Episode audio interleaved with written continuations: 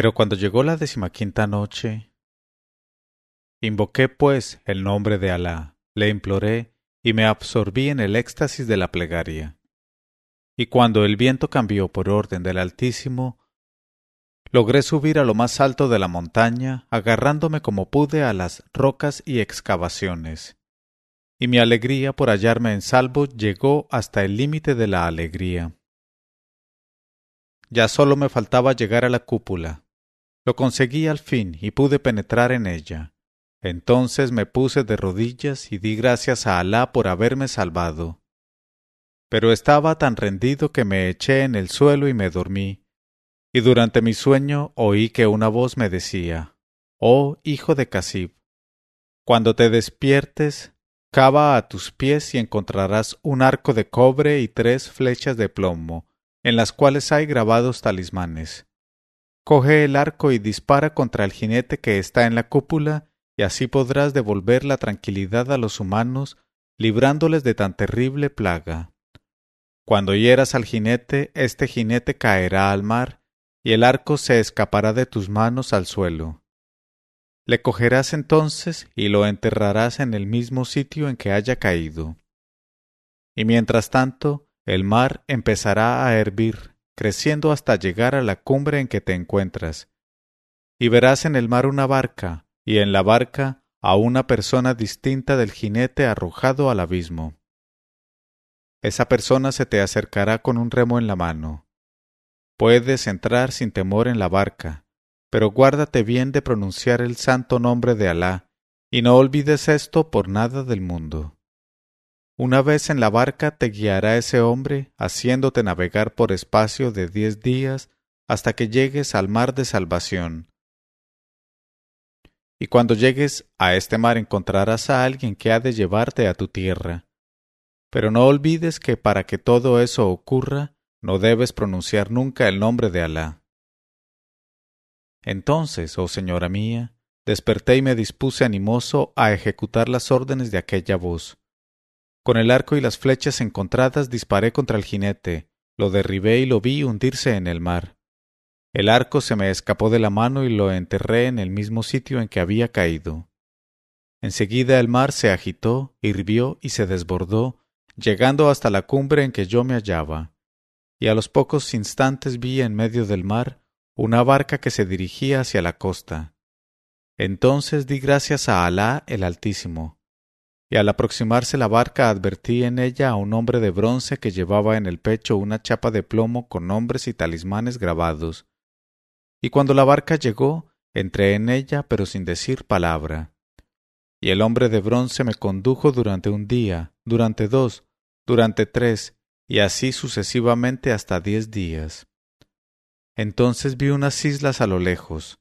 Aquello era la salvación y me alegré hasta el límite de la alegría, pero tanta era la plenitud de mi emoción y de mi gratitud hacia el Altísimo, que pronuncié el nombre de Alá y lo glorifiqué exclamando Allahu Akbar, Allahu Akbar.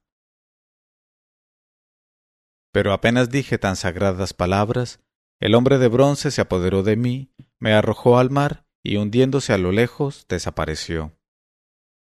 Estuve nadando hasta el anochecer en que mis brazos quedaron extenuados y rendido todo mi cuerpo. Entonces, viendo aproximarse la muerte, dije la shehada, mi profesión de fe, y me dispuse a morir.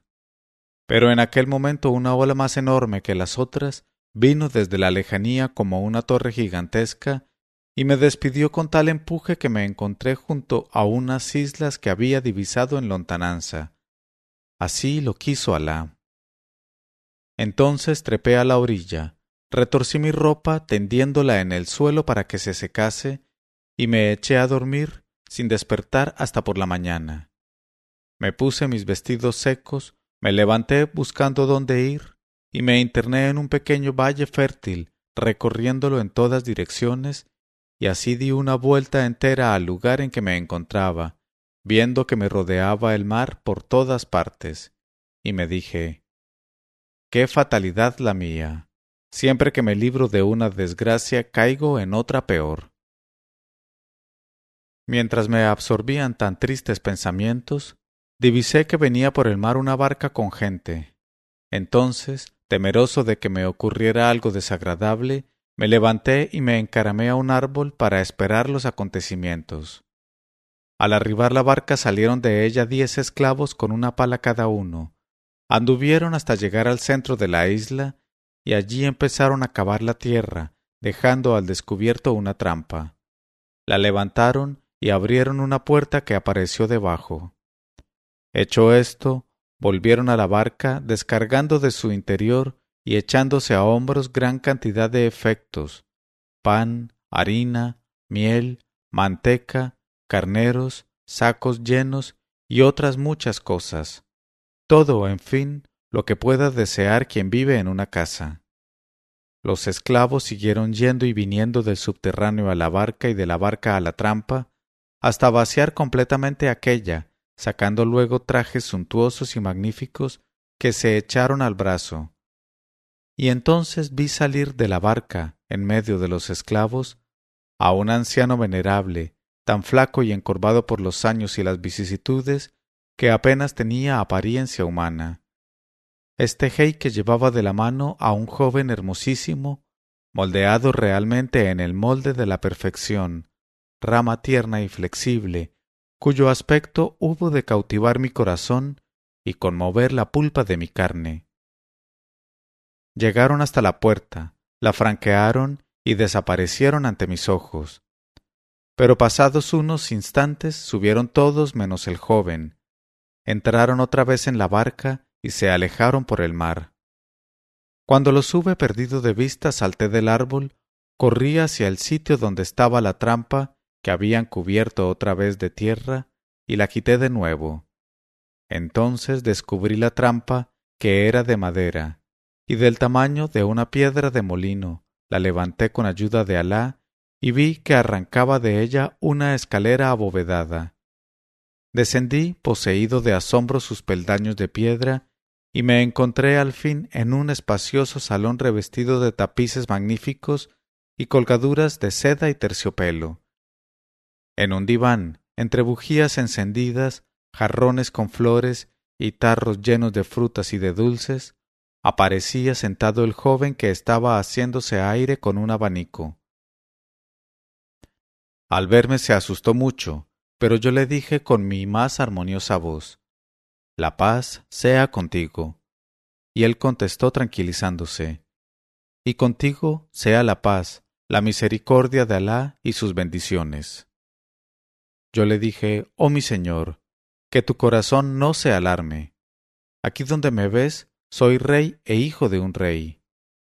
Alá me ha guiado hasta ti para sacarte de este subterráneo, al cual sin duda te trajeron para que murieses, pero yo te libertaré y serás mi amigo, pues me bastó verte para estar predispuesto a tu favor.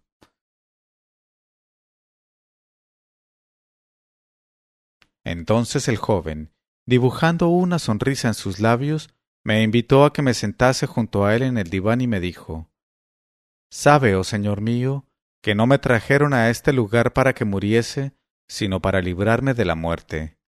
Sabe también que soy hijo de un gran joyero conocido en todo el mundo por sus riquezas y la cuantía de sus tesoros.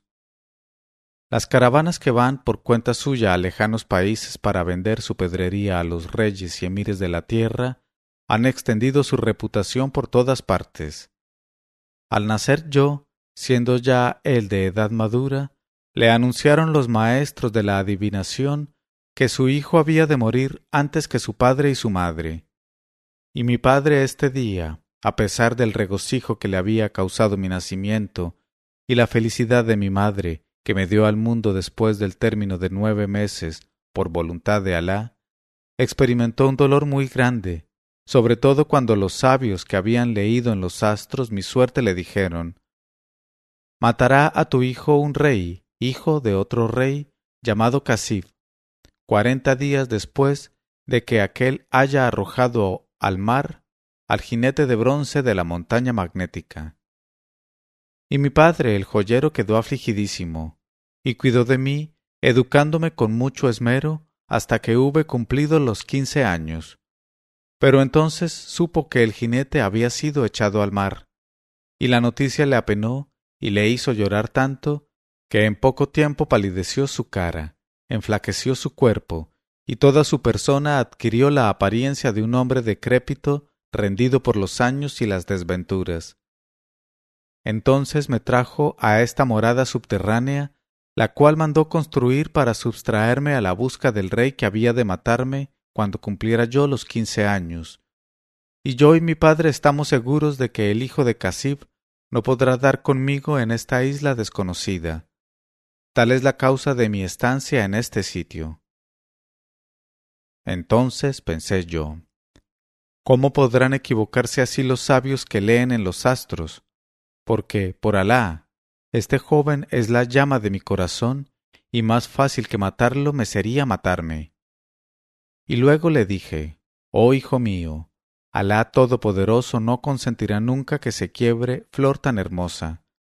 Estoy dispuesto a defenderte y a seguir aquí contigo toda la vida. Y él me contestó, Pasados cuarenta días vendrá a buscarme mi padre, pues ya no habrá peligro. Y yo le dije, Por Alá, que permaneceré en tu compañía esos cuarenta días, y después le diré a tu padre que te deje ir a mi reino, donde serás mi amigo y heredero del trono. Entonces el mancebo me dio las gracias con palabras cariñosas, y comprendí que era en extremo cortés y correspondía a la inclinación que a él me arrastraba. Y empezamos a conversar amistosamente, regalándonos con las vituallas deliciosas de sus provisiones, que podían bastar para un año a cien comensales. Después de haber comido pude comprobar nuevamente cuán subyugado estaba mi corazón por sus encantos, y después nos tendimos y dormimos juntos toda la noche. Al acercarse el día me desperté y me lavé, llevando al joven la palangana llena de agua perfumada para que asimismo se lavase, y preparé los alimentos y comimos juntos, hablando, jugando y riendo luego hasta la noche. Y entonces pusimos la mesa y cenamos un carnero relleno de almendras, pasas, nuez moscada, clavo y pimienta. Y bebimos agua dulce y fresca, y tomamos también sandía, melón, tortas y pastelillos tan finos y leves como una cabellera, en los cuales no se había escatimado la manteca, la miel, las almendras ni la canela. Y como la noche anterior nos acostamos, y pude darme cuenta de cuán grande era nuestra amistad.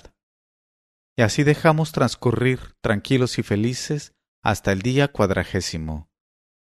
Este último día, como tenía que venir su padre, el joven quiso darse un buen baño y puse a calentar agua en el caldero, vertiéndole agua fría para hacerla más agradable. El joven entró en el baño y lo lavé y lo froté y le di masaje perfumándole y transportándole a la cama, donde le cubrí con la colcha, y le envolví la cabeza en un pedazo de seda bordado de plata, obsequiándole con un sorbete delicioso, y se durmió. Al despertarse quiso comer algo, y eligiendo la sandía más hermosa y colocándola en una bandeja, y la bandeja en un tapiz, me subí a la cama para coger el cuchillo grande que pendía de la pared sobre la cabeza del mancebo. Y aquí que el joven, por divertirse, me hizo de pronto cosquillas en una pierna, produciéndome tal efecto que caí encima de él sin querer, y le clavé el cuchillo en el corazón, y expiró enseguida. Al ver aquello, oh señora mía, empecé a golpearme y a gritar y a gemir, y me desgarré las ropas, arrojándome desesperado al suelo. Pero mi amigo muerto estaba, cumpliéndose el destino para que no mintieran las predicciones de los astrólogos. Alcé los ojos y las manos hacia el Altísimo y repuse Oh Señor del universo, si he cometido un crimen, dispuesto estoy a que me castigue tu justicia.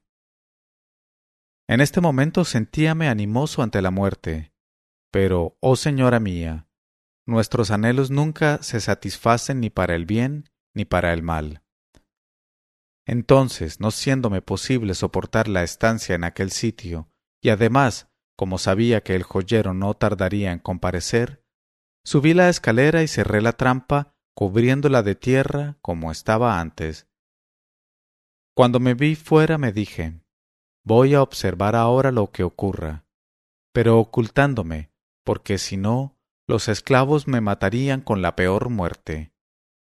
Y entonces me subí a un árbol copudo que estaba cerca de la trampa, y allí quedé en acecho. Una hora más tarde apareció la barca con el anciano y los esclavos. Desembarcaron todos, llegaron apresuradamente junto al árbol, y al advertir la tierra recientemente removida, atemorizáronse, quedando abatidísimo el viejo. Los esclavos cavaron apresuradamente y levantando la trampa, bajaron con el pobre padre. Este empezó a llamar a gritos a su hijo sin que el muchacho respondiera, y le buscaron por todas partes, hallándolo por fin, tendido en el lecho con el corazón atravesado. Al verle, sintió el anciano que se le partía el alma y cayó desmayado. Los esclavos, mientras tanto, se lamentaban y afligían. Después subieron en hombros al joyero, sepultaron el cadáver del joven envuelto en un sudario, transportaron al padre dentro de la barca con todas las riquezas y provisiones que quedaban aún, y desaparecieron en la lejanía sobre el mar. Entonces, apenadísimo, bajé del árbol, medité en aquella desgracia, lloré mucho y anduve desolado todo el día y toda la noche. De repente noté que iba menguando el agua, quedando seco el espacio entre la isla y la tierra firme de enfrente. Di gracias a Alá que quería librarme de seguir en aquel paraje maldito, y empecé a caminar por la arena invocando su santo nombre. Llegó en esto la hora de ponerse el sol. Vi de pronto aparecer muy a lo lejos como una gran hoguera, y me dirigí hacia aquel sitio sospechando que estarían cociendo algún carnero. Pero al acercarme advertí que lo que hube tomado por hoguera era un vasto palacio de cobre que se diría incendiado por el sol poniente. Llegué hasta el límite del asombro ante aquel palacio magnífico todo de cobre, y estaba admirando su sólida construcción, cuando súbitamente vi salir por la puerta principal diez jóvenes de buena estatura y cuyas caras eran una alabanza al Creador por haberlas hecho tan hermosas. Pero aquellos diez jóvenes eran todos tuertos del ojo izquierdo, y sólo no lo era un anciano alto y venerable que hacía el número once. Al verlos exclamé Por Alá, que es extraña coincidencia. ¿Cómo estarán juntos diez tuertos y del ojo izquierdo precisamente?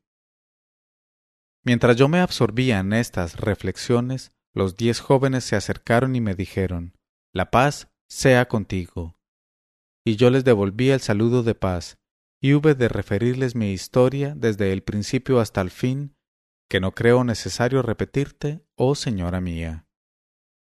Al oírla llegaron aquellos jóvenes al colmo de la admiración y me dijeron Oh Señor, entra en esta morada donde serás bien acogido.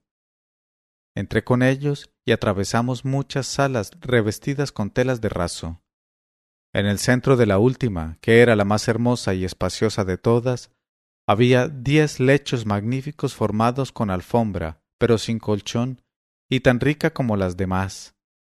Y el anciano se sentó en esta, y cada uno de los diez jóvenes en la suya, y me dijeron Oh Señor, siéntate en el testero de la sala, y no nos preguntes acerca de lo que aquí veas.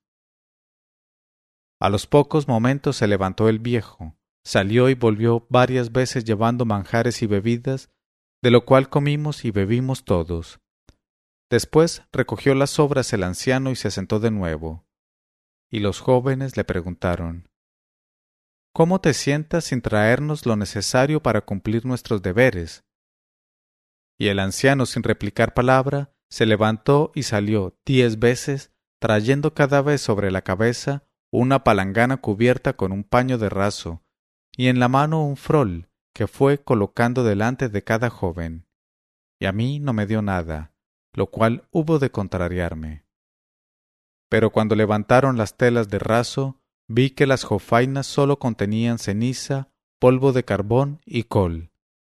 Se echaron la ceniza en la cabeza, el carbón en la cara y el col en el ojo derecho, y empezaron a lamentarse y a llorar mientras decían Sufrimos lo que merecemos por nuestras culpas y nuestra desobediencia.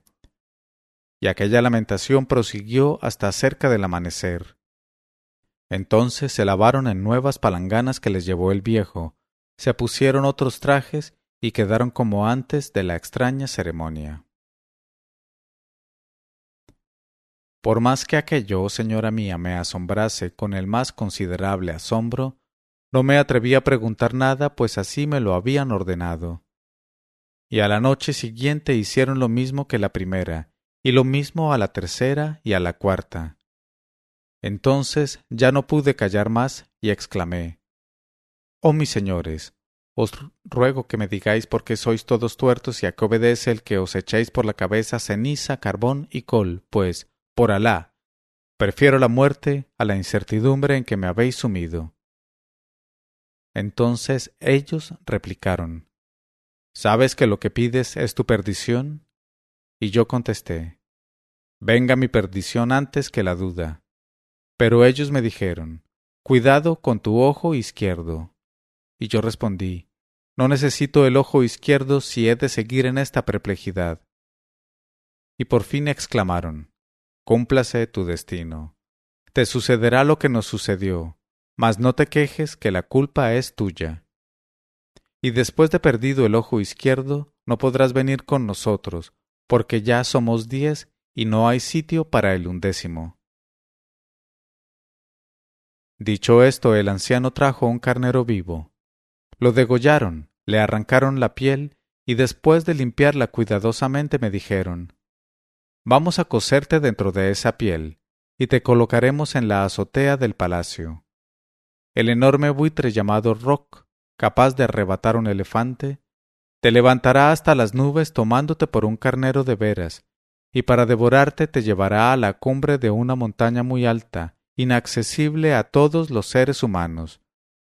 Entonces con este cuchillo, de que puedes armarte, rasgarás la piel de carnero, saldrás de ella, y el terrible roc, que no ataca a los hombres, desaparecerá de tu vista.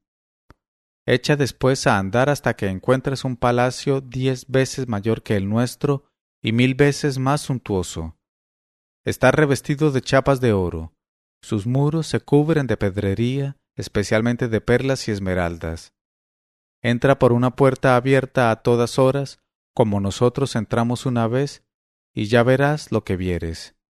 Allí nos dejamos todos el ojo izquierdo. Desde entonces soportamos el castigo merecido y expiamos nuestra culpa haciendo todas las noches lo que viste. Esa es, en resumen, nuestra historia, que más detallada llenaría todas las páginas de un gran libro cuadrado. Y ahora cúmplase tu destino. Y como persistiera en mi resolución, diéronme el cuchillo, me cosieron dentro de la piel del carnero, me colocaron en la azotea y se marcharon. Y de pronto noté que cargaba conmigo el terrible roc, remontando el vuelo, y en cuanto comprendí que me había depositado en la cumbre de la montaña, rasgué con el cuchillo la piel que me cubría y salí de debajo de ella dando gritos para asustar al terrible roc. Y se alejó volando pesadamente, y vi que era todo blanco, tan ancho como diez elefantes y más largo que veinte camellos. Entonces eché a andar muy deprisa, pues me torturaba la impaciencia por llegar al palacio. Al verlo, a pesar de la descripción hecha por los diez jóvenes, me quedé admirado hasta el límite de la admiración. Era mucho más suntuoso de lo que me habían dicho. La puerta principal, toda de oro, por la cual entré, tenía a los lados noventa y nueve puertas de madera preciosas de aloe y de sándalo. Las puertas de las salas eran de ébano con incrustaciones de oro y de diamantes, y estas puertas conducían a los salones y a los jardines donde se acumulaban todas las riquezas de la tierra y del mar.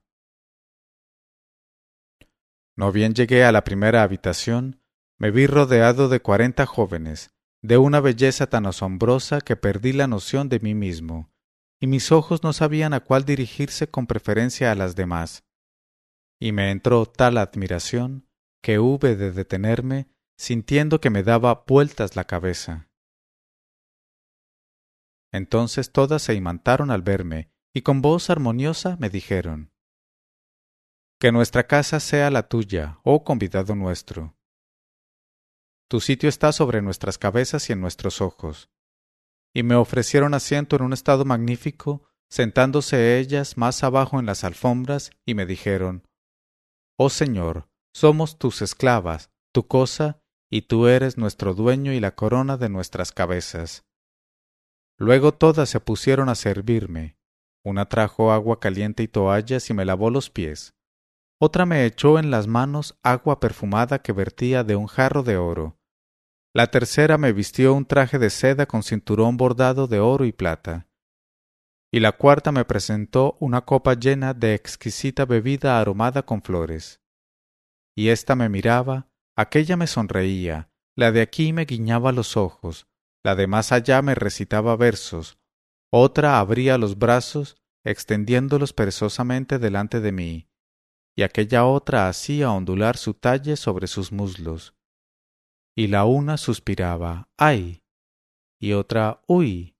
y ésta me decía, ojos míos, la de más allá, oh alma mía, la otra, entraña de mi vida, y la otra, oh llama de mi corazón. Después se me acercaron todas y comenzaron a acariciarme y me dijeron, Oh convidado nuestro, cuéntanos tu historia porque estamos sin ningún hombre hace tiempo, y nuestra dicha será ahora completa. Entonces hube de tranquilizarme y les conté una parte de mi historia hasta que empezó a anochecer. Inmediatamente encendieron numerosas bujías y la sala quedó iluminada como por el más espléndido sol. Luego pusieron los manteles, sirvieron los manjares más exquisitos y las bebidas más embriagadoras, y unas tañían instrumentos melodiosos cantando con encantadora voz, otras bailaban y yo seguía comiendo. Después de estas diversiones me dijeron Oh querido de nuestros ojos, Llegó la hora de la cama y del placer positivo. Escoge entre nosotras la que quieras, y no temas ofendernos, pues a cada una le tocará a la vez una noche. Somos cuarenta hermanas, y cada una volverá después a jugar contigo todas las noches en el lecho. Yo, señora mía, no sabía cuál elegir, pues todas eran igualmente deseables. A ciegas alargué los brazos y cogí a una pero al abrir los ojos los volví a cerrar, deslumbrado por su hermosura. Entonces aquella joven me asió de la mano y me llevó a la cama, y pasé con ella toda la noche. Le di cuarenta asaltos de verdadero asaltador y correspondió a ellos, y cada vez me decía ay, ojos míos, ay, alma mía. Y me acariciaba y la mordía yo, y ella me pellizcaba, y así durante toda la noche. Las siguientes, oh señora mía, se deslizaron de la misma manera, cada noche con una de las hermanas, y no se pasó ninguna noche sin que no hubiese numerosos asaltos por parte de los dos. Un año completo duró esta felicidad, y cada mañana se me acercaba la joven de la noche próxima, y llevándome al hammam, me lavaba todo me daba un enérgico masaje y perfumaba mi cuerpo con cuantos perfumes otorgó Alá a sus servidores. Llegó el final del año. La mañana del último día vi a todas las jóvenes al pie de mi cama, sueltas las cabelleras, llorando amargamente poseídas de un gran dolor, y me dijeron Sabe, oh luz de nuestros ojos, que hemos de abandonarte, como abandonamos a otros antes que a ti, pues te consta que no eres el primero, y que anteriormente otros muchos nos cabalgaron y nos hicieron lo que tú. Pero tú eres verdaderamente el cabalgador más rico en corbetas y en medida de largo y grueso. Eres, en realidad, el más libertino y agradable de todos. Por este motivo no podremos vivir sin ti. Y yo les dije, ¿Y por qué habéis de abandonarme? porque yo tampoco quiero perder la alegría de mi vida que está en vosotras. Ellas contestaron, Sabe que somos todas hijas de un rey, pero de madre distinta. Desde nuestra pubertad vivimos en este palacio, y cada año pone Alá en nuestro camino un cabalgador que nos satisface, como nosotras a él. Pero cada año hemos de ausentarnos cuarenta días para visitar a nuestros padres y a nuestras madres, y hoy es el día de la marcha. Entonces dije, Pero delicias mías, yo me quedaré en este palacio alabando a Alá hasta vuestro regreso. Y ellas contestaron, Cúmplase tu deseo. Aquí tienes todas las llaves del palacio que abren todas las puertas. Él ha de servirte de morada, puesto que eres su dueño. Pero guárdate muy bien de abrir la puerta de bronce que está en el fondo del jardín, porque no volverías a vernos, y te ocurriría una gran desgracia. Cuida, pues, de no abrir esa puerta. Dicho esto, me abrazaron y besaron todas una tras otra, llorando y diciéndome, Alá sea contigo. Y partieron sin dejar de mirarme a través de sus lágrimas. Entonces, oh señora mía, salí del salón en que me hallaba, y con las llaves en la mano empecé a recorrer aquel palacio que aún no había tenido tiempo de ver, pues mi cuerpo y mi alma habían estado encadenados en el lecho entre los brazos de las jóvenes. Y abrí con la primera llave la primera puerta. Me vi entonces en un gran huerto, rebosante de árboles frutales, tan frondosos que en mi vida los había conocido iguales en el mundo. Canalillos llenos de agua los regaban tan a conciencia que las frutas eran de un tamaño y una hermosura indecibles. Comí de ellas, especialmente bananas y también dátiles, que eran largos como los dedos de un árabe noble, granadas, manzanas y melocotones. Cuando acabé de comer di gracias por su magnanimidad a Alá y abrí la segunda puerta con la segunda llave. Cuando abrí esta puerta mis ojos y mi olfato quedaron subyugados por una inmensidad de flores que llenaban un gran jardín regado por arroyos numerosos. Había allí cuantas flores pueden criarse en los jardines de los emires de la tierra jazmines, narcisos, rosas, violetas, jacintos, anémonas, claveles, tulipanes, ranúnculus y todas las flores de todas las estaciones. Cuando hube aspirado la fragancia de todas las flores, cogí un jazmín, guardándolo dentro de mi nariz para gozar su aroma, y le di las gracias a Alá el Altísimo, por sus bondades. Abrí enseguida la tercera puerta, y mis oídos quedaron encantados con las voces de numerosas aves de todos los colores y de todas las especies de la tierra. Estaban en una pajarera construida con varillas de aloe y sándalo. Los bebederos eran de jaspe fino y los comederos de oro. El suelo aparecía barrido y regado, y las aves bendecían al Creador. Estuve oyéndolas cantar y cuando anocheció me retiré. Al día siguiente me levanté temprano y abrí la cuarta puerta con la cuarta llave. Y entonces, oh señora mía, vi cosas que ni en sueños podría ver un ser humano. En medio de un gran patio había una cúpula de maravillosa construcción, con escaleras de pórfido que ascendían hasta cuarenta puertas de ébano labradas con oro y plata se encontraban abiertas y permitían ver aposentos espaciosos, cada uno de los cuales contenía un tesoro diferente y valía cada tesoro más que todo mi reino. La primera sala estaba atestada de enormes montones de perlas, grandes y pequeñas, abundando las grandes, que tenían el tamaño de un huevo de paloma y brillaban como la luna llena. La segunda sala superaba en riqueza a la primera, y aparecía repleta de diamantes, rubíes azules y carbunclos. En la tercera había esmeraldas solamente, en la cuarta montones de oro en bruto, en la quinta monedas de oro de todas las naciones, en la sexta plata virgen, en la séptima monedas de plata de todas las naciones. Las demás salas estaban llenas de cuantas pedrerías hay en el seno de la tierra y del mar, topacios, turquesas, jacintos, piedras del Yemen, cornalinas de los más variados colores, jarrones de jade, collares, brazaletes, cinturones y todas las preseas, en fin, usadas en las cortes de reyes y de emires. Y yo, oh señora mía, levanté las manos y los ojos, y di gracias a Alá el Altísimo por sus beneficios.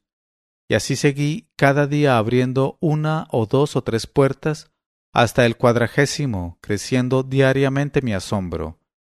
Y ya no me quedaba más que la llave de la puerta de bronce. Y pensé en las cuarenta jóvenes, y me sentí sumido en la mayor felicidad pensando en ellas, en la dulzura de sus ademanes, en la frescura de sus carnes, en la dureza de sus muslos, en la estrechez de sus vulvas, en la redondez y volumen de sus nalgas, y en sus gritos cuando me decían Ay, ojos míos, ah, llama mía. Y exclamé Por Alá, nuestra noche va a ser una noche blanca y bendita. Pero el maligno hacíame pensar en la llave de la puerta de bronce, tentándome continuamente, y la tentación pudo más que yo, y abrí la puerta.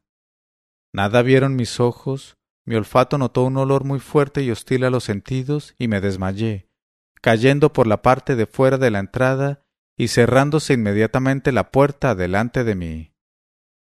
Cuando me repuse persistía en la resolución inspirada por el cheitán y volví a abrir, aguardando a que el olor fuese menos penetrante.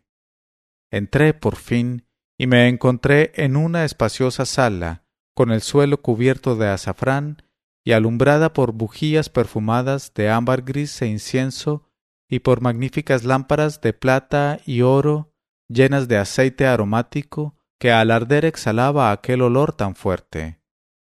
Y entre lámparas y candelabros vi un maravilloso caballo negro con una estrella blanca en la frente, y la pata delantera derecha y trasera izquierda tenían asimismo manchas blancas en los extremos. La silla era de brocado y la brida una cadena de oro. El pesebre estaba lleno de sésamo y cebada bien cribada. El abrevadero contenía agua fresca, perfumada con rosas.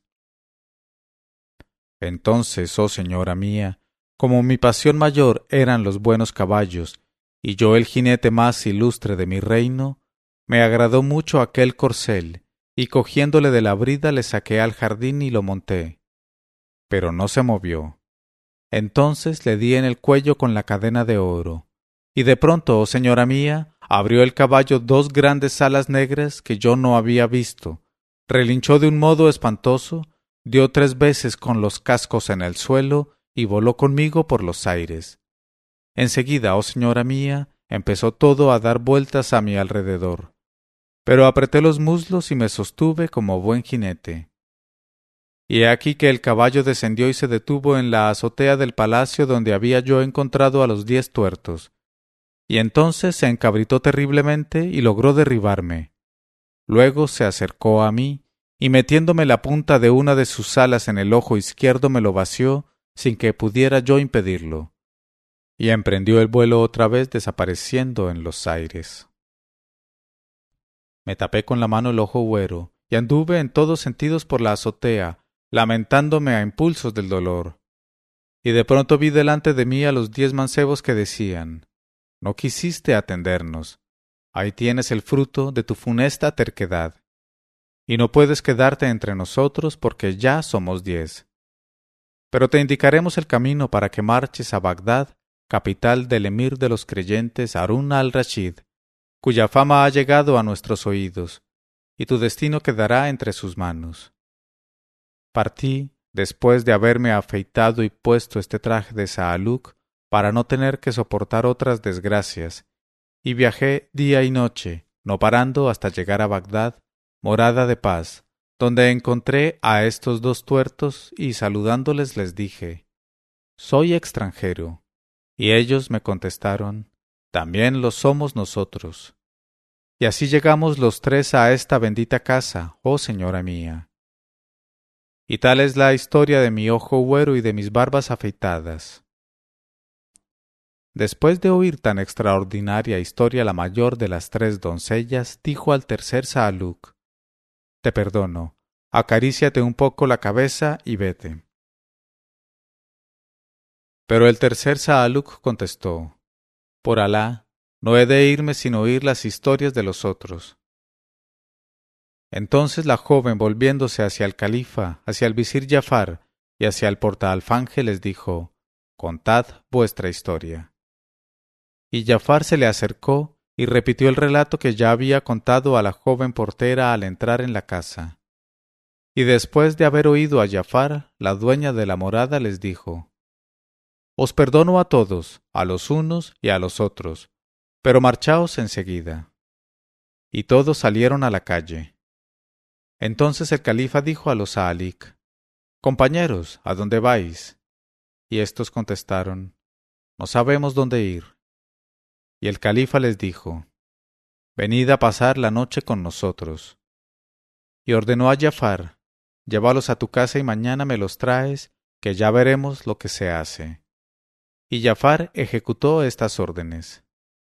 Entonces entró en su palacio el califa, pero no pudo dormir en toda la noche.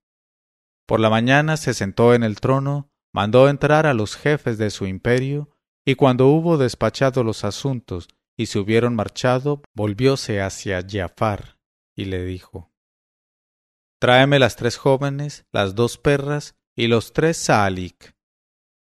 Y Jafar salió enseguida, y los puso a todos entre las manos del califa. Las jóvenes se presentaron ante él cubiertas con sus velos. Y Jafar les dijo, No se os castigará, porque sin conocernos nos habéis perdonado y favorecido. Pero ahora estáis en manos del quinto descendiente de Abbas, el califa Harún al-Rashid de modo que tenéis que contarle la verdad. Cuando las jóvenes oyeron las palabras de Jafar, que hablaba en nombre del príncipe de los creyentes, dio un paso la mayor y dijo Oh emir de los creyentes, mi historia es tan prodigiosa que si se escribiese con una aguja en el ángulo interior de un ojo, sería una lección para quien la leyese con respeto. En este momento de su narración, Sherazada vio aparecer la mañana y se calló discretamente.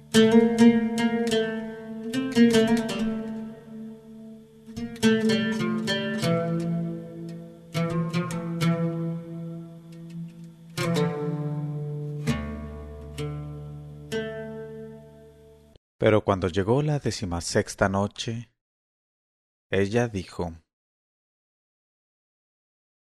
He llegado a saber oh rey afortunado, que la mayor de las jóvenes se puso entre las manos del emir de los creyentes y contó su historia del siguiente modo. Historia de Sobeida, la mayor de las jóvenes. Oh príncipe de los creyentes, sabe que me llamo Sobeida. Mi hermana la que abrió la puerta se llama Amina, y la más joven de todas, Fahima. Las tres somos hijas del mismo padre, pero no de la misma madre.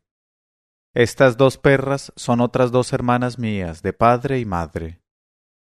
Al morir nuestro padre nos dejó cinco mil dinares que se repartieron por igual entre nosotras. Entonces mis hermanas Amina y Fajima se separaron de mí para irse con su madre, y yo y las otras dos hermanas, estas dos perras que aquí ves, nos quedamos juntas. Soy la más joven de las tres, pero mayor que Amina y Fajima, que están entre tus manos. Al poco tiempo de morir nuestro padre, mis dos hermanas mayores se casaron y estuvieron algún tiempo conmigo en la misma casa. Pero sus maridos no tardaron en prepararse a un viaje comercial. Cogieron los mil dinares de sus mujeres para comprar mercaderías y se marcharon todos juntos, dejándome completamente sola.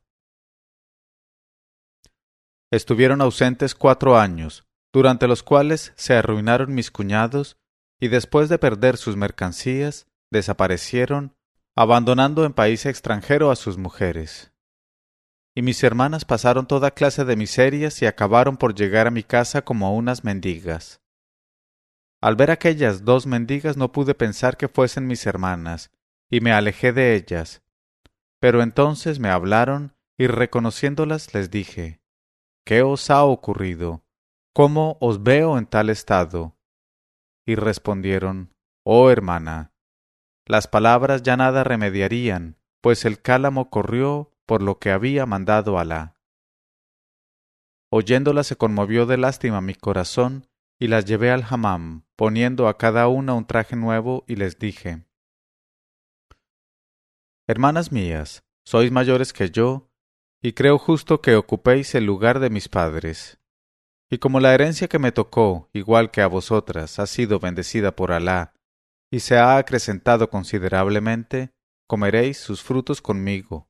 Nuestra vida será respetable y honrosa, y ya no nos separaremos. Y las retuve en mi casa y en mi corazón. Y he aquí que las colmé de beneficios, y estuvieron en mi casa durante un año completo, y mis bienes eran sus bienes. Pero un día me dijeron, Realmente preferimos el matrimonio y no podemos pasarnos sin él, pues se ha agotado nuestra paciencia al vernos tan solas. Yo les contesté, Oh hermanas, nada bueno podréis encontrar en el matrimonio, pues escasean los hombres honrados. ¿No probasteis el matrimonio ya? ¿Olvidáis lo que os ha proporcionado? Pero no me hicieron caso y se empeñaron en casarse sin mi consentimiento. Entonces les di el dinero para las bodas y les regalé los equipos necesarios.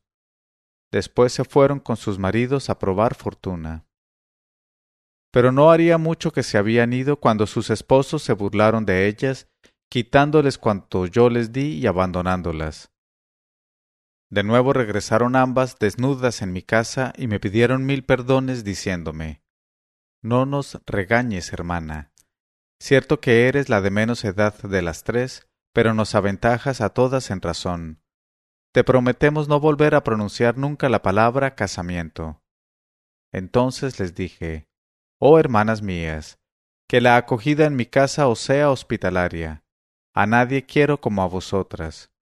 Y les di muchos besos y las traté con mayor generosidad que la primera vez. Así transcurrió otro año entero, y al terminar éste, Pensé fletar una nave cargada de mercancías y marcharme a comerciar a Basra. Y efectivamente dispuse un barco y lo cargué de mercancías y géneros y de cuanto pudiera necesitarse durante la travesía, y dije a mis hermanas Oh hermanas, ¿preferís quedaros en mi casa mientras dure el viaje hasta mi regreso o viajar conmigo? Y me contestaron Viajaremos contigo, pues no podríamos soportar tu ausencia. Entonces las llevé conmigo y partimos todas juntas. Pero antes de zarpar había cuidado yo de dividir mi dinero en dos partes. Cogí la mitad y la otra la escondí diciéndome Es posible que nos ocurra alguna desgracia en el barco, y si logramos salvar la vida, al regresar, si es que regresamos, encontraremos aquí algo útil. Y viajamos día y noche pero por desgracia el capitán equivocó la ruta. La corriente nos llevó hasta una mar distinta por completo a la que nos dirigíamos, y nos impulsó un viento muy fuerte que duró días. Entonces divisamos una ciudad en lontananza y le preguntamos al capitán ¿Cuál es el nombre de esa ciudad a donde vamos?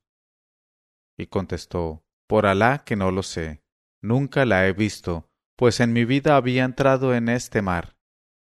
Pero en fin, lo importante es que estamos por fortuna fuera de peligro. Ahora solo os queda bajar a la ciudad y exponer vuestras mercancías, y si podéis venderlas, os aconsejo que las vendáis. Una hora después volvió a acercársenos y nos dijo Apresuraos a desembarcar para ver en esa población las maravillas del Altísimo. Entonces desembarcamos, pero apenas hubimos entrado en la ciudad, nos quedamos asombradas. Todos los habitantes estaban convertidos en estatuas de piedra negra, y sólo ellos habían sufrido esta petrificación, pues en los zocos y en las tiendas aparecían las mercancías en su estado normal, lo mismo que las cosas de oro y de plata. Al ver aquello llegamos al límite de la admiración y nos dijimos En verdad que la causa de todo esto debe ser rarísima y nos separamos para recorrer cada cual a su gusto las calles de la ciudad y recoger por su cuenta cuanto oro, plata y telas preciosas pudiese llevar consigo. Yo subí a la ciudadela y vi que allí estaba el palacio del rey. Entré en el palacio por una gran puerta de oro macizo, levanté un gran cortinaje de terciopelo y advertí que todos los muebles y objetos eran de plata y oro. Y en el patio y en los aposentos los guardias y chambelanes estaban de pie o sentados, pero petrificados en vida. Y en la última sala, llena de chambelanes, tenientes y visires, vi al rey sentado en su trono, con un traje tan suntuoso y tan rico que desconcertaba, y aparecía rodeado de cincuenta mamalik con trajes de seda y en la mano los alfanjes desnudos. El trono estaba incrustado de perlas y pedrería, y cada perla brillaba como una estrella. Os aseguro que me faltó poco para volverme loca. Seguí andando, no obstante, y llegué a la sala del harén, que hubo de parecerme más maravillosa todavía, pues era toda de oro, hasta las celosías de las ventanas. Las paredes estaban forradas de tapices de seda. En las puertas y en las ventanas pendían cortinajes de raso y terciopelo. Y vi por fin, en medio de las esclavas petrificadas, a la misma reina, con un vestido sembrado de perlas deslumbrantes, enriquecida su corona por toda clase de piedras finas, ostentando collares y redecillas de oro admirablemente cincelados. Y se hallaba también convertida en una estatua de piedra negra. Seguí andando y encontré abierta una puerta, cuyas hojas eran de plata virgen, y más allá una escalera de pórfido de siete peldaños. Y al subir esta escalera y llegar arriba, me hallé en un salón de mármol blanco cubierto de alfombras tejidas de oro, y en el centro, entre grandes candelabros de oro, una tarima también de oro salpicada de esmeraldas y turquesas, y sobre la tarima un lecho incrustado de perlas y pedrería, cubierto con telas preciosas. Y en el fondo de la sala advertí una gran luz. Pero al acercarme me enteré de que era un brillante enorme, como un huevo de avestruz, cuyas facetas despedían tanta claridad que bastaba su luz para alumbrar todo el aposento. Los candelabros ardían vergonzosamente ante el esplendor de aquella maravilla, y yo pensé Cuando estos candelabros arden, alguien los ha encendido. Continué andando y hube de penetrar asombrada en otros aposentos sin hallar a ningún ser viviente. Y tanto me absorbía esto que me olvidé de mi persona, de mi viaje, de mi nave y de mis hermanas. Y todavía seguía maravillada cuando la noche se echó encima. Entonces quise salir del palacio, pero no di con la salida, y acabé por llegar a la sala donde estaba el magnífico lecho y el brillante y los candelabros encendidos. Me senté en el lecho, cubriéndome con la colcha de raso azul bordada de plata y de perlas, y cogí el libro noble, nuestro Corán, que estaba escrito en magníficos caracteres de oro y bermellón, e iluminado con delicadas tintas y me puse a leer algunos versículos para santificarme y dar gracias a Alá y reprenderme. Y cuando hube meditado en las palabras del profeta, Alá le bendiga, me tendí para conciliar el sueño, pero no pude lograrlo, y el insomnio me tuvo despierta hasta media noche. En aquel momento oí una voz dulce y simpática que recitaba el Corán. Entonces me levanté y me dirigí hacia el sitio de donde provenía aquella voz, y acabé por llegar a un aposento cuya puerta aparecía abierta. Entré con mucho cuidado, poniendo a la parte de afuera la antorcha que me había alumbrado en el camino, y vi que aquello era un oratorio.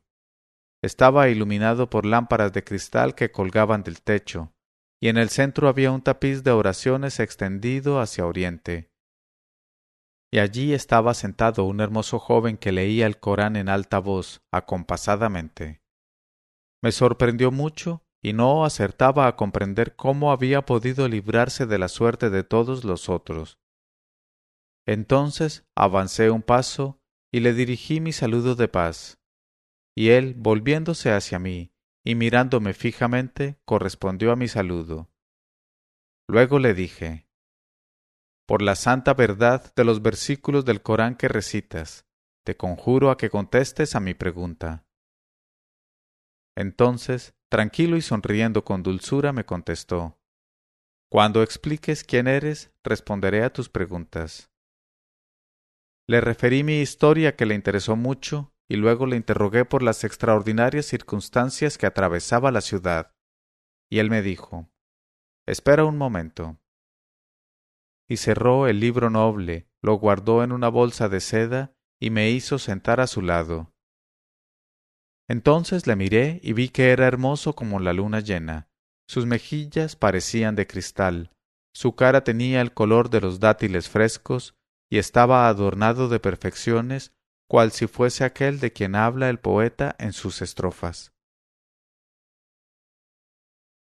El que lee en los astros contemplaba la noche, y de pronto surgió ante su mirada la esbeltez del apuesto mancebo, y pensó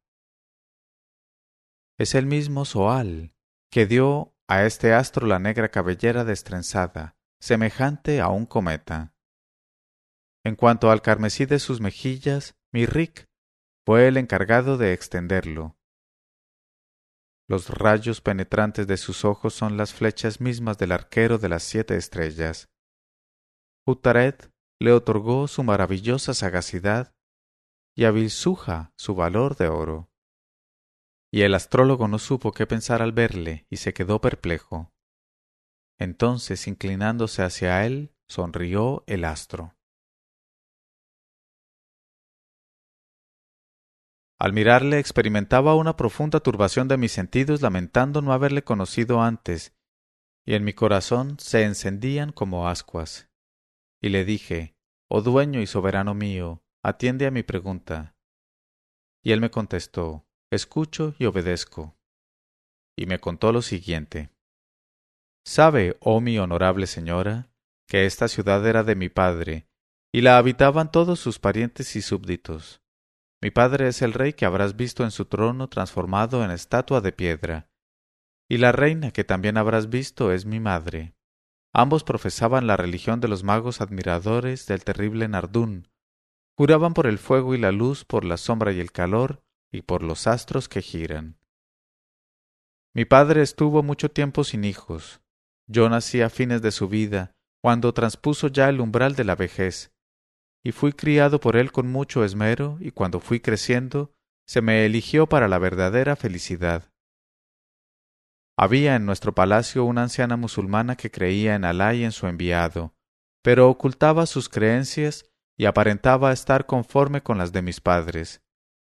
Mi padre tenía en ella gran confianza y muy generoso con ella la colmaba de su generosidad, creyendo que compartía su fe y su religión. Me confió a ella y le dijo Encárgate de su cuidado, enséñale las leyes de nuestra religión del fuego y dale una educación excelente atendiéndole en todo.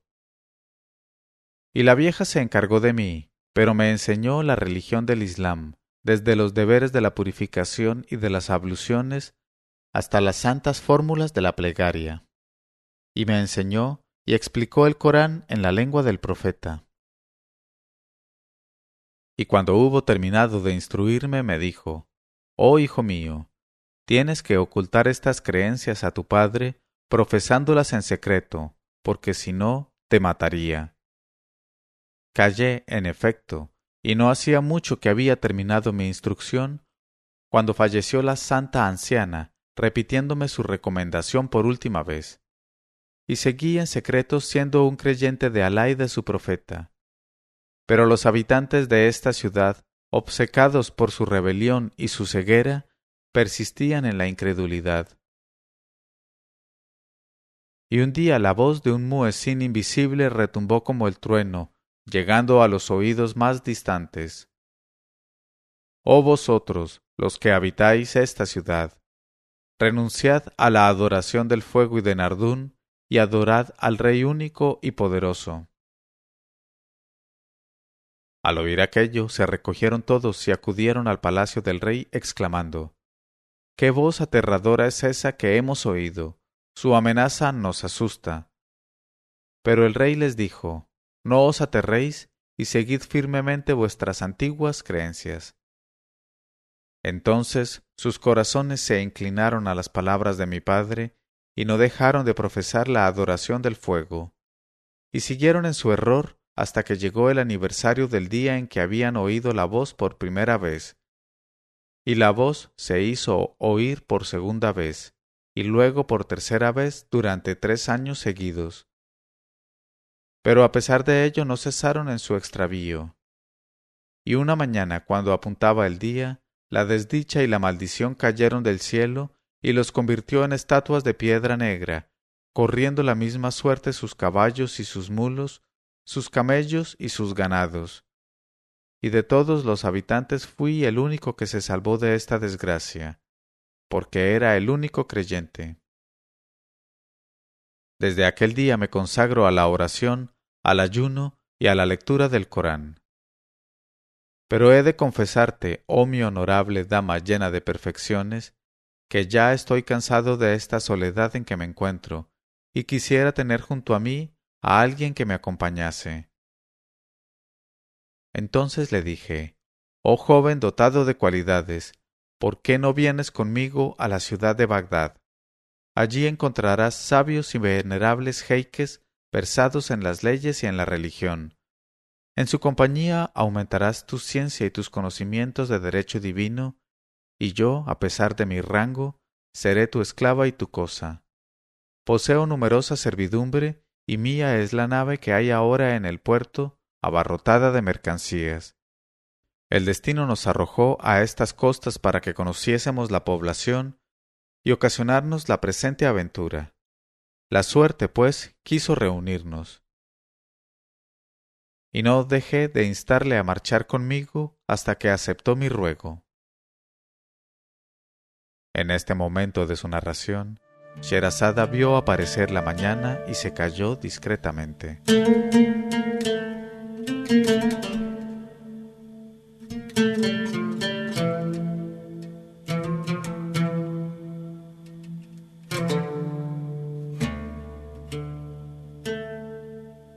Leyó Mauricio Duque Arrubla.